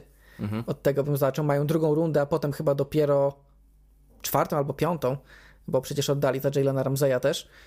Mm, Więc nie zdziwię się przede wszystkim, jeśli zejdą z tego drugorundowego piku, żeby dorzucić sobie ich y, więcej. A jeśli nie, no to moim zdaniem to jest stuprocentowy wybór ofensywnego, liniowego albo tight enda z tą, z tą drugą rundą, bo e, to jest to, czego Dolphins e, bardzo mocno potrzebują. Miami Dolphins mają tylko cztery wybory w drafcie w tym sezonie, najmniej ze wszystkich drużyn e, i najwcześniejszy ich wybór, najwyższy to jest 51, druga runda, później 84, trzecia runda. A, czyli mają trzecią, okej. tak, ale to, potem mają dopiero szóstą i siódmą. okej, to, to, 197 to i mi ta trzecia- 238. Wyleciała mi ta trzecia z głowy w takim razie. Mm, A tak, bo mają swoją, a dodatkową trzecią mieli od Patriots za Devante Parkera i ją oddali za Jalen Ramseya. Tak, Tak. więc to ma, to, ma teraz, to ma teraz sens. No to nie jest to zbyt dużo pików, ale no nie zdziwię się, jeśli druga, trzecia runda to będzie ofensywny liniowy Titan yy, i tyle. E, Pytanie, które tę część nam zakończy, a potem przejdziemy do e, pytań już draftowych. Maciek pyta, co się stało, że nie było e, rynku dla running backów To podczas... co zawsze się stało, czyli, ostatniego no, czyli że liga nie bardzo ceni tych running backów. No i klasa się zapowiada bardzo dobrze. E, Już dużo powiedzieliśmy o Bidżanie Robinsonie, ale wiele wskazuje na to, że e, tam w dniu drugim, w dniu trzecim będzie można złapać zawodników, którzy są młodsi i tańsi niż te opcje dostępne we free agency. Tak, to jest bardzo szeroka klasa, to po pierwsze. Po drugie, to free agency ostatecznie nam się skurczyło, bo e, Saquon Barki dostał taga, Josh Jacobs dostał taga, mm, Tony Pollard dostał taga, więc tak na dobrą sprawę ci najlepsi, których się spodziewaliśmy, że mogą w tam jakieś negocjacje większe się wdać, to oni dostali franchise tagi i tych negocjacji ostatecznie nie było. A jeśli mówimy o, jeśli mówimy o, o reszcie, to reszta była właśnie takich, takich running backów, którzy w których drużyny chętnie przyjmą, ale nie za duże pieniądze. I Jak właśnie- Miles Sanders w jak Carolinie. Miles Sanders, jak David Montgomery, Tak. e, który trafił do Lions, więc to są takie niskie kontrakty. Jamal Williams poszedł za całkiem przyjazne pieniądze do Nowego tak, Jamal. Williams, e, więc to była przyjemna klasa, ale nie taka, za którą się wydaje pieniądze, a dodatkowo ta klasa w drafcie, o której wspomniałeś, moim zdaniem to jeszcze wzmogła, a dodatkowo do wszystkiego dochodzi to, że running back jest być może najmniej wartościową dla drużyn pozycją w lidze pod względem pieniężnym. A jak widzisz przyszłość Ezekiela Iliota? No, na pewno gdzieś jeszcze podpisze kontrakt. Na pewno wydaje mi się, że nie będzie to kontrakt, który da mu rolę running backa numer jeden. Raczej to będzie jakaś rola w komitecie. Być może na te na, na to siłowe bieganie, gdzieś tam na właśnie dobijanie przyłożeń przy jednym, dwóch, trzech yardach. Zresztą taką to mniej więcej rolę miał w ostatnich latach w Cowboys. No, na pewno, na pewno jakaś drużyna go spróbuje, no ale na ten moment wygląda na to, że drużyny są generalnie zadowolone z tego, co mają u siebie na running backu. Może po drafcie, bo to jest ten moment, który, to jest ten moment między, między wolną agenturą a draftem, gdzie drużyny skupiły się już na drafcie nie ma żadnych y, super wolnych agentów, y, po których trzeba, o których trzeba byłoby się, było, byłoby się bić, więc y, przeminie nam draft i wtedy wydaje się, że zaczną się podpisy tych pozostałych wolnych agentów, kiedy drużyny zobaczą, kogo udało im się wziąć w drafcie, kogo nie udało im się wziąć w drafcie, gdzie jest jeszcze dziura po tym wszystkim i wtedy jeszcze paru weteranów swoje miejsce znajdzie. Pewnie to jest też ten okres, w którym znajdzie je Elliot. Kącik draftowy w takim razie otwieramy w naszym Q&A. Kilka pytań e, dotyczy właśnie tego, co będzie się działo już niedługo. Rafał pyta nas o rozgrywających. Jeżeli spojrzeć na wszystkich rozgrywających wybranych w ostatnich powiedzmy pięciu latach, gdzie na drabinie potencjału, tutaj wyczuwam mm, filmiki Bartosiaka zdaje się, że to, to drabina eskalacyjna, wielki stworzeń limitrofu, to moje ulubione określenie. I e, na drabinie potencjału i talentu umieścilibyście tegorocznych czołowych kandydatów. Żeby sobie to wszystko uporządkować, tegoroczni czołowi kandydaci to jest CJ Stroud, Bryce Young, w dalszej kolejności Anton Richardson i Will Levis, a także Hendon Hooker, bo niektórzy twierdzą, że cała piątka pójdzie w pierwszej rundzie draftu. No i ja sobie wypisałem te pięć ostatnich lat, żeby nam tu uporządkować. W zeszłym roku w pierwszej rundzie poszedł tylko Kenny Pickett, później e, Reader i Willis poszli w dalszych rundach, więc stawiamy, że ta klasa jest mocniejsza, tak? Tak, tak, że to, no, wydaje mi się, że yy, jeśli w, mówimy w kwestii potencjału i tego, jak to wygląda, Pickett wygląda nieźle, to trzeba przyznać, ale reszta tej klasy jest na razie beznadziejna, poza Brokiem Purdym, który wyskoczył znikąd. Tak. Yy, no to ci wszyscy, ci wszyscy, którzy, ci wszyscy rozgrywający, którzy w tym roku są wymieniani jako ci kandydaci do pierwszej dziesiątki, są zdecydowanie ponad każdym rozgrywającym z ubiegłego roku. Tu nawet tak, nie ma żadnych wątpliwości. Od jednej klasy z ostatnich pięciu lat tegoroczna już jest lepsza. 2021 rok. Trevor Lawrence, Zach Wilson, Trey Lance, Justin Fields, Mac Jones i Davis Mills w trzeciej rundzie, bo warto go tutaj też wyróżnić, bo to jest podstawowy rozgrywający. Texans, jak się okazało. Czy tegoroczna klasa dysponuje wyższym potencjałem? Jakby to tak, wiadomo, że trzeba też pamiętać o tym, jak się mówiło wtedy o tej klasie, a nie już na przykład o tym, że Zach Wilson nam wygląda na basta już teraz. Tak, tak, tak. No, mamy, tak razie... jak wymieniłem, pięciu kandydatów do pierwszej rundy w tym roku, tutaj też pięciu poszło w pierwszej rundzie, Wydaje więc mi się, dość że to może być porównywalna klasa, ale mi, albo minimalnie gorsza. Tam jednak liderował Trevor Lawrence, który był tym prospektem Najlepszym od Andrew Od, i to na razie zostaje. E, wydaje mi się, że poza tym nie wiem, czy gdybym miał ustawić Bryce'a Younga i CJ'a Strouda w tamtym drafcie, to czy czasem nie wskoczyliby w moich rankingach za Trevola Lorenza od razu, a to jest takie porównywalne mhm. wtedy. E, potem byśmy mieli tych kolejnych z tamtej klasy, czyli Fieldsa, Wilsona i tak na poziomie Maca Jonesa byliby pewnie Richardson i Levis dla mnie, tylko że to jest oczywiście kom kompletnie inny typ rozgrywającego, tak, tak, bo tak. Mac Jones miał być tym gotowym produktem i był w pierwszym sezonie e, bez większego potencjału, natomiast i, i Levis... Maca Jonesa wybierałeś za podłogę, a Antonego Richardsona i Willa Levisa wybierasz za potencjalny sufit. Dokładnie, tak to, tak to wygląda. Dokładnie tak. 2020 Taki, rok? Powiedzmy mhm. tak, Antony Richardson może być y, bardzo podobnym i minimalnie słabszym prospektem od Treya Lance'a. Czyli, że mimo wszystko trochę mniej pokazał, atle, jeśli chodzi o atletyzm, jest lepszy i czy tam porównywalny, natomiast jeśli chodzi o samo boisko, to pokazał ciut mniej, więc. 2020 rok. Joe Burrow, Tua Tagovailoa, Justin Herbert, Jordan Love i w drugiej rundzie Jalen Hurts, bohater pierwszej części naszego odcinka. Wiemy więcej o Hurtsie niż wiedzieliśmy w momencie draftu.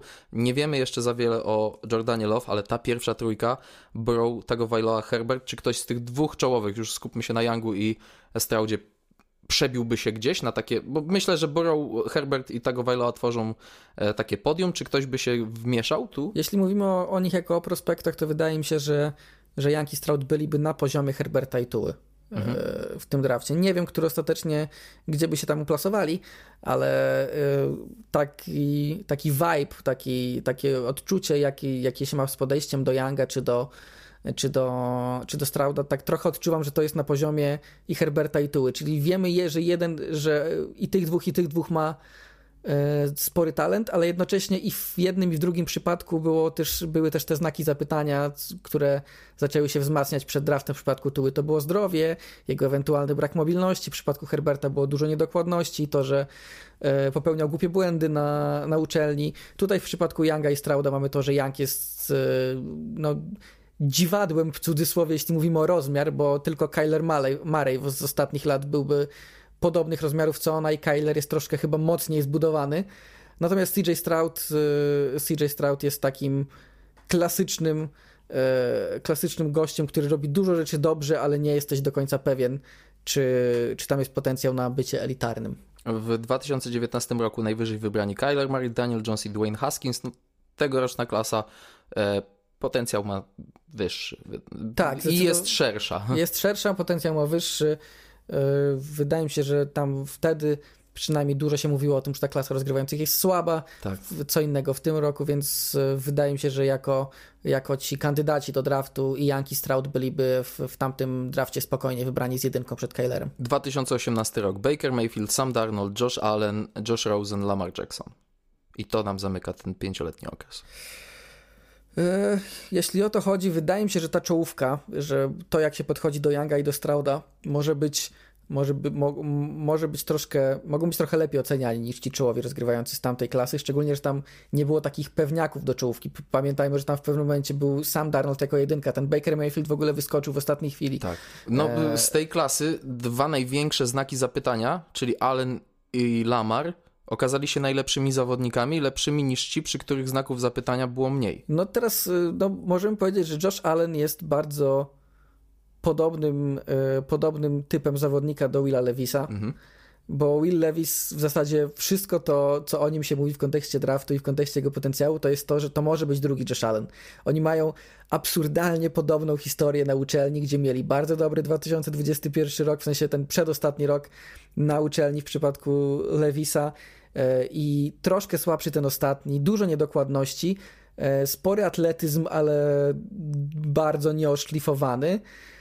Więc drużyna, która wybierze Willa Levisa, będzie myślała, zrobimy z niego Josha Allena. A to, czy go zrobi, to jest oczywiście całkowicie inna kwestia, bo Josh Allen, tego typu zawodnik, jest jeden w historii tej ligi, który od tak surowego rozgrywającego przedby do tak dobrego, jakim jest teraz Josh Allen, więc musiałby Will Levis trafić do absolutnie idealnej sytuacji, a to, jak wiemy, w czołówce draftu jest rzadkie. To jeżeli dobrze odczytuję Twoje opinie, to gdyby ich wszystkich wrzucić do jednego worka i zrobić taki ranking, to pewnie wyglądałoby to u ciebie tak. Trevor Lawrence i Joe Burrow przed kimkolwiek z tego roku. Tak. Potem Taka... CJ Stroud i Bryce Young w dyskusji z Tuą, Herbertem i Kylerem jako prospekci. Tak. O pozostałe tak, tak, miejsca. Tak, tak trochę, trochę tak to wygląda. I Will Levis i Antony Richardson w grupie z tymi wszystkimi zawodnikami, ze znakami zapytania, którzy, którzy byli oceniani jako projekty i znaki zapytania, czyli właśnie Josh Allen, e, pewnie Josh Rosen, Lamar i tak dalej. No to ciekawie, ciekawie, ale tegoroczny draft e, na pozycji rozgrywającego tak nam wychodzi, że jest zdecydowanie lepszy od dwóch z ostatnich pięciu klas, czyli od zeszłorocznej 2019 roku. Łukasz pyta o to, czy tradycyjni rozgrywający podający z kieszeni mają jeszcze szansę na wybór w drafcie z wysokim numerem, czy NFL już poszła w tę stronę, że młody rozgrywający musi biegać z piłką jak Lamar Jackson, jak Justin Fields, czy jak Kyler Murray. No odpowiedź mamy w tym drafcie. CJ Stroud jest takim rozgrywającym. Mhm. I w, on prawdopodobnie zostanie wybrany wysoko. Oczywiście mamy takie czasy, że faktycznie to już jest, e, że tak powiem, trochę i na inne, inne podejście e, do tego, że nie jest tak, że ten rozgrywający ma być taką całkowitą statuą. Ja, ja podaję tutaj Joe Burrow jako, jako przykład. E, że to jest taki nowoczesny, statyczny rozgrywający. Czy, czy, czy powiedziałbyś, że Joe Barrow jest biegającym rozgrywającym? Nie. No a nie, ani trochę. Ale jeśli trzeba, to Joe Barrow... A to, trzeba. A, trze, Bengals. A, a Bengals na początku jego kariery trzeba było. To Joe Barrow potrafi sam pobiec, potrafi unikać takli, e, więc e, taki nowoczesny rozgrywający musi potrafić choć trochę mieć taki atletyzm w razie czego, o tak, o tak to ujmę, czyli że nie taki, który chcesz pokazywać światu jako twoja docelowa zagrywka, ale taki, który w razie czego może cię uratować, ale absolutnie nie jest tak, że trzeba biegać, trzeba być biegającym, rozgrywającym. Tak, to cały czas jest najważniejsze w sumie u rozgrywającego to, jak czytasz defensywę, jak te progresje w akcji sobie e, analizujesz, wiesz gdzie, wiesz co jest grane, to jest najważniejsze, żeby mieć e, światły umysł, niekoniecznie najszybsze nogi w lidze. Nawet, no, okej, okay, Patrick Mahomes bardziej niż e, Joe Burrow, ale też o Mahomesie nie powiedzielibyśmy, że to jest biegający, rozgrywający. On też ma ten atletyzm na zaś, jak to ująłeś, ale na wyższym poziomie i częściej się do niego odwołuje. Ale to też jest rozgrywający, który tak, po Patrick, prostu Patrick świetnie Mahomes, technicznie podaje. Patrick Mahomes jest rozgrywającym, biegającym za linią wznowienia akcji. On po prostu biega wszerz. Tak, tak, tak, tak a coś takiego. A niekoniecznie, niekoniecznie często do przodu. E, Rafał zadaje kolejne pytanie. Czy wyobrażacie sobie sytuację, w której ktoś z grona Panthers, Texans, Colts nie wybiera rozgrywającego i wybiera na przykład Willa Andersona Panthers? Nie wyobrażam sobie, nie, nie po to się, nie, nie po to nie, się robi taką wymianę. Nie po to się trade robić trade to jeszcze na jedynkę, żeby nie wziąć rozgrywającego, to tak. nawet nie ma absolutnie takiej możliwości. Texans są ciekawym przypadkiem, bo coraz więcej plotek mówi o tym, że oni wcale, nawet jeżeli będzie no będzie mm, ktoś z czołowych rozgrywających z tą dwójką do wzięcia, że wcale niekoniecznie oni będą brali rozgrywającego, bo na przykład Demico Ryans jest zakochany w Willu Andersonie, i oczywiście wtedy się rozpoczyna dyskusja, czy to są zasłony dymne, czy oni próbują kogoś zwabić na transfer, czy jeszcze inna e, rzecz. Wydaje ci się, że Texans mogą rzeczywiście nie wybrać rozgrywającego, pozwolić sobie na to kolejny rok, mając wysoki wybór, pominąć rozgrywającego? To znaczy, jeśli, pod, jeśli weźmiemy tutaj Nika Caserio i Demi Reyansa, czyli osoby zarządzające Texans pod względem rosteru i oni obaj stwierdzą faktycznie, że musimy, znaczy, zacznijmy od tego, że Bryce Young w ostatnich dniach bardzo mocno według źródeł podskoczył jako główny faworyt do zostania wybranym z jedynką przez Carolina Panthers. Przez Odwołał chwilę... pozostałe wizyty. E, tak. I to jest też taki sygnał, który mówi ludziom, że był już w Texans, był już w Panthers i on swoje widział. On nie zakłada obsunięcia się dalszego. Tak, tak, dokładnie tak. Dodatkowo wysuwają się informacje, że Bryce Young, ja, ja stawiałem na początku CJ'a Strauda bardziej ze względu na historię Franka Reicha i jego rozgrywających, że może Frank Reich nie chcieć rozgrywających, rozgrywającego o rozmiarach Bryce'a Younga, ale najwyraźniej e, wygląda na ten moment na to, że chcą iść po coś nowego e, w tym wszystkim. Natomiast e, jeśli faktycznie jest tak, że że Texans bardzo lubią Bryce'a Younga, a co do reszty zawodników nie są przekonani, to to byłoby bardzo mądre podejście do budowy składu, że jest, żeby nie brać za wszelką cenę rozgrywającego, co do którego nie jesteś przekonany. Aczkolwiek tutaj wychodzi oczywiście sam fakt, że Texans w spektakularny sposób popsuli sobie pik, który, pierwszy pik, który tak. był w zasadzie ich i który mógł być spokojnie do nich Bryce Young. Jeśli, e, jeśli teraz e, by się okazało, że oni rozgrywającego nie wezmą, to będziemy mieli po prostu efekt motyla, który nam się przywinie Colts przez byliby ligę. dużo niżej wtedy, gdyby Colts tamten byliby, mecz wygrali. Colts byliby niżej. To jest ten moment, tak jak co by było gdyby, który na pewno byśmy wspominali za kilka lat, tak jak w tym off-seasonie, dosłownie kilka tygodni temu e, New York Jets zwolnili Pantera e, Bradena Mana i to była teoretycznie nic, nic, nic takiego, no zwolnienie Pantera, który się nie do końca sprawdził, ale wszyscy, wszyscy w tym momencie mm, zaznaczyli, czy zdajecie sobie sprawę, w jaki sposób Braden Mann zostaje za, zapamiętany w New York Jets. To jest ten człowiek, który w sezonie, w sezonie 2000 20 w meczu z Los Angeles Rams zrobił kluczowy tackle przy jednej z akcji special teamowych, przez to Jets wygrali z Rams i stracili pierwszy pik w drafcie, przez to Trevor Lawrence poszedł do Jacksonville Jaguars, a do Jets trafił Zach Wilson. To jest taki efekt motyla i ta, ta zagrywka, ten mecz z Colts ostatni Texans w ubiegłym sezonie, to też jest mecz, który będzie wypominany, jeśli to się wszystko tak potoczy. Colts mogliby sobie pozwolić na pominięcie rozgrywającego? Wydaje mi się, że tak. W sensie mądre byłoby, oczywiście chodzi tu o sytuację, jeśli się okaże, że, e, że faktycznie Texans nie biorą rozgrywającego, i no to przykład... myślę, że wtedy nie mogą sobie pozwolić. I, ka- i, Cardin, I Cardinals twierdzą, że oni jednak zostają z tym swoim trzecim pikiem, mhm. wybierają jakiegoś innego zawodnika, no to wtedy nie ma takiej opcji. Ale może być opcja, w której, mm, w której oczywiście z jedynką idzie rozgrywający, Texans biorą rozgrywającego, a Cardinals oddają pik komuś, kto przeskakuje Colts po rozgrywającego numer 3.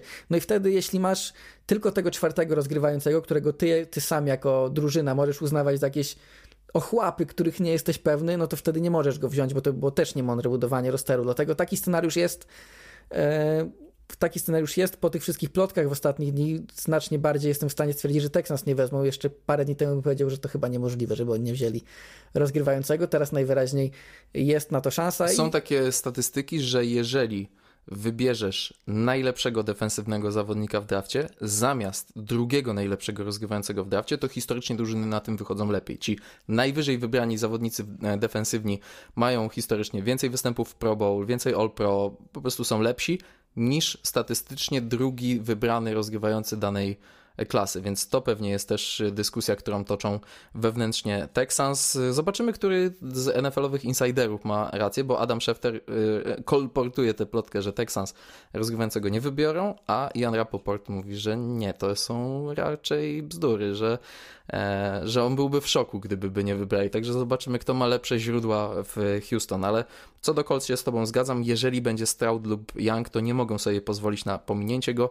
ale, ale jeżeli będzie im e, dostępny tylko trzeci czy czwarty najlepszy rozgrywający draftu, to tutaj e, pójście w innym kierunku jest jak najbardziej uzasadnione. Jeszcze Colts przecież mogą skoczyć do końcówki e, pierwszej rundy. Różnie się to może rozgrywać. Ostatnie pytanie i też zadane przez Rafała. Który czołowy prospekt draftu ma największy potencjał do tego, żeby nieoczekiwanie zsunąć się nawet do dalszych rund? Dla utrudnienia nie uwzględniamy Jalena Cartera, bo to byłoby zbyt proste. Czy jest według Ciebie ktoś, kto, y, jeżeli jakiś kibic się naczyta mock draftów, będzie myślał, że będzie wysoko wybranym zawodnikiem, a rzeczywistość go zweryfikuje?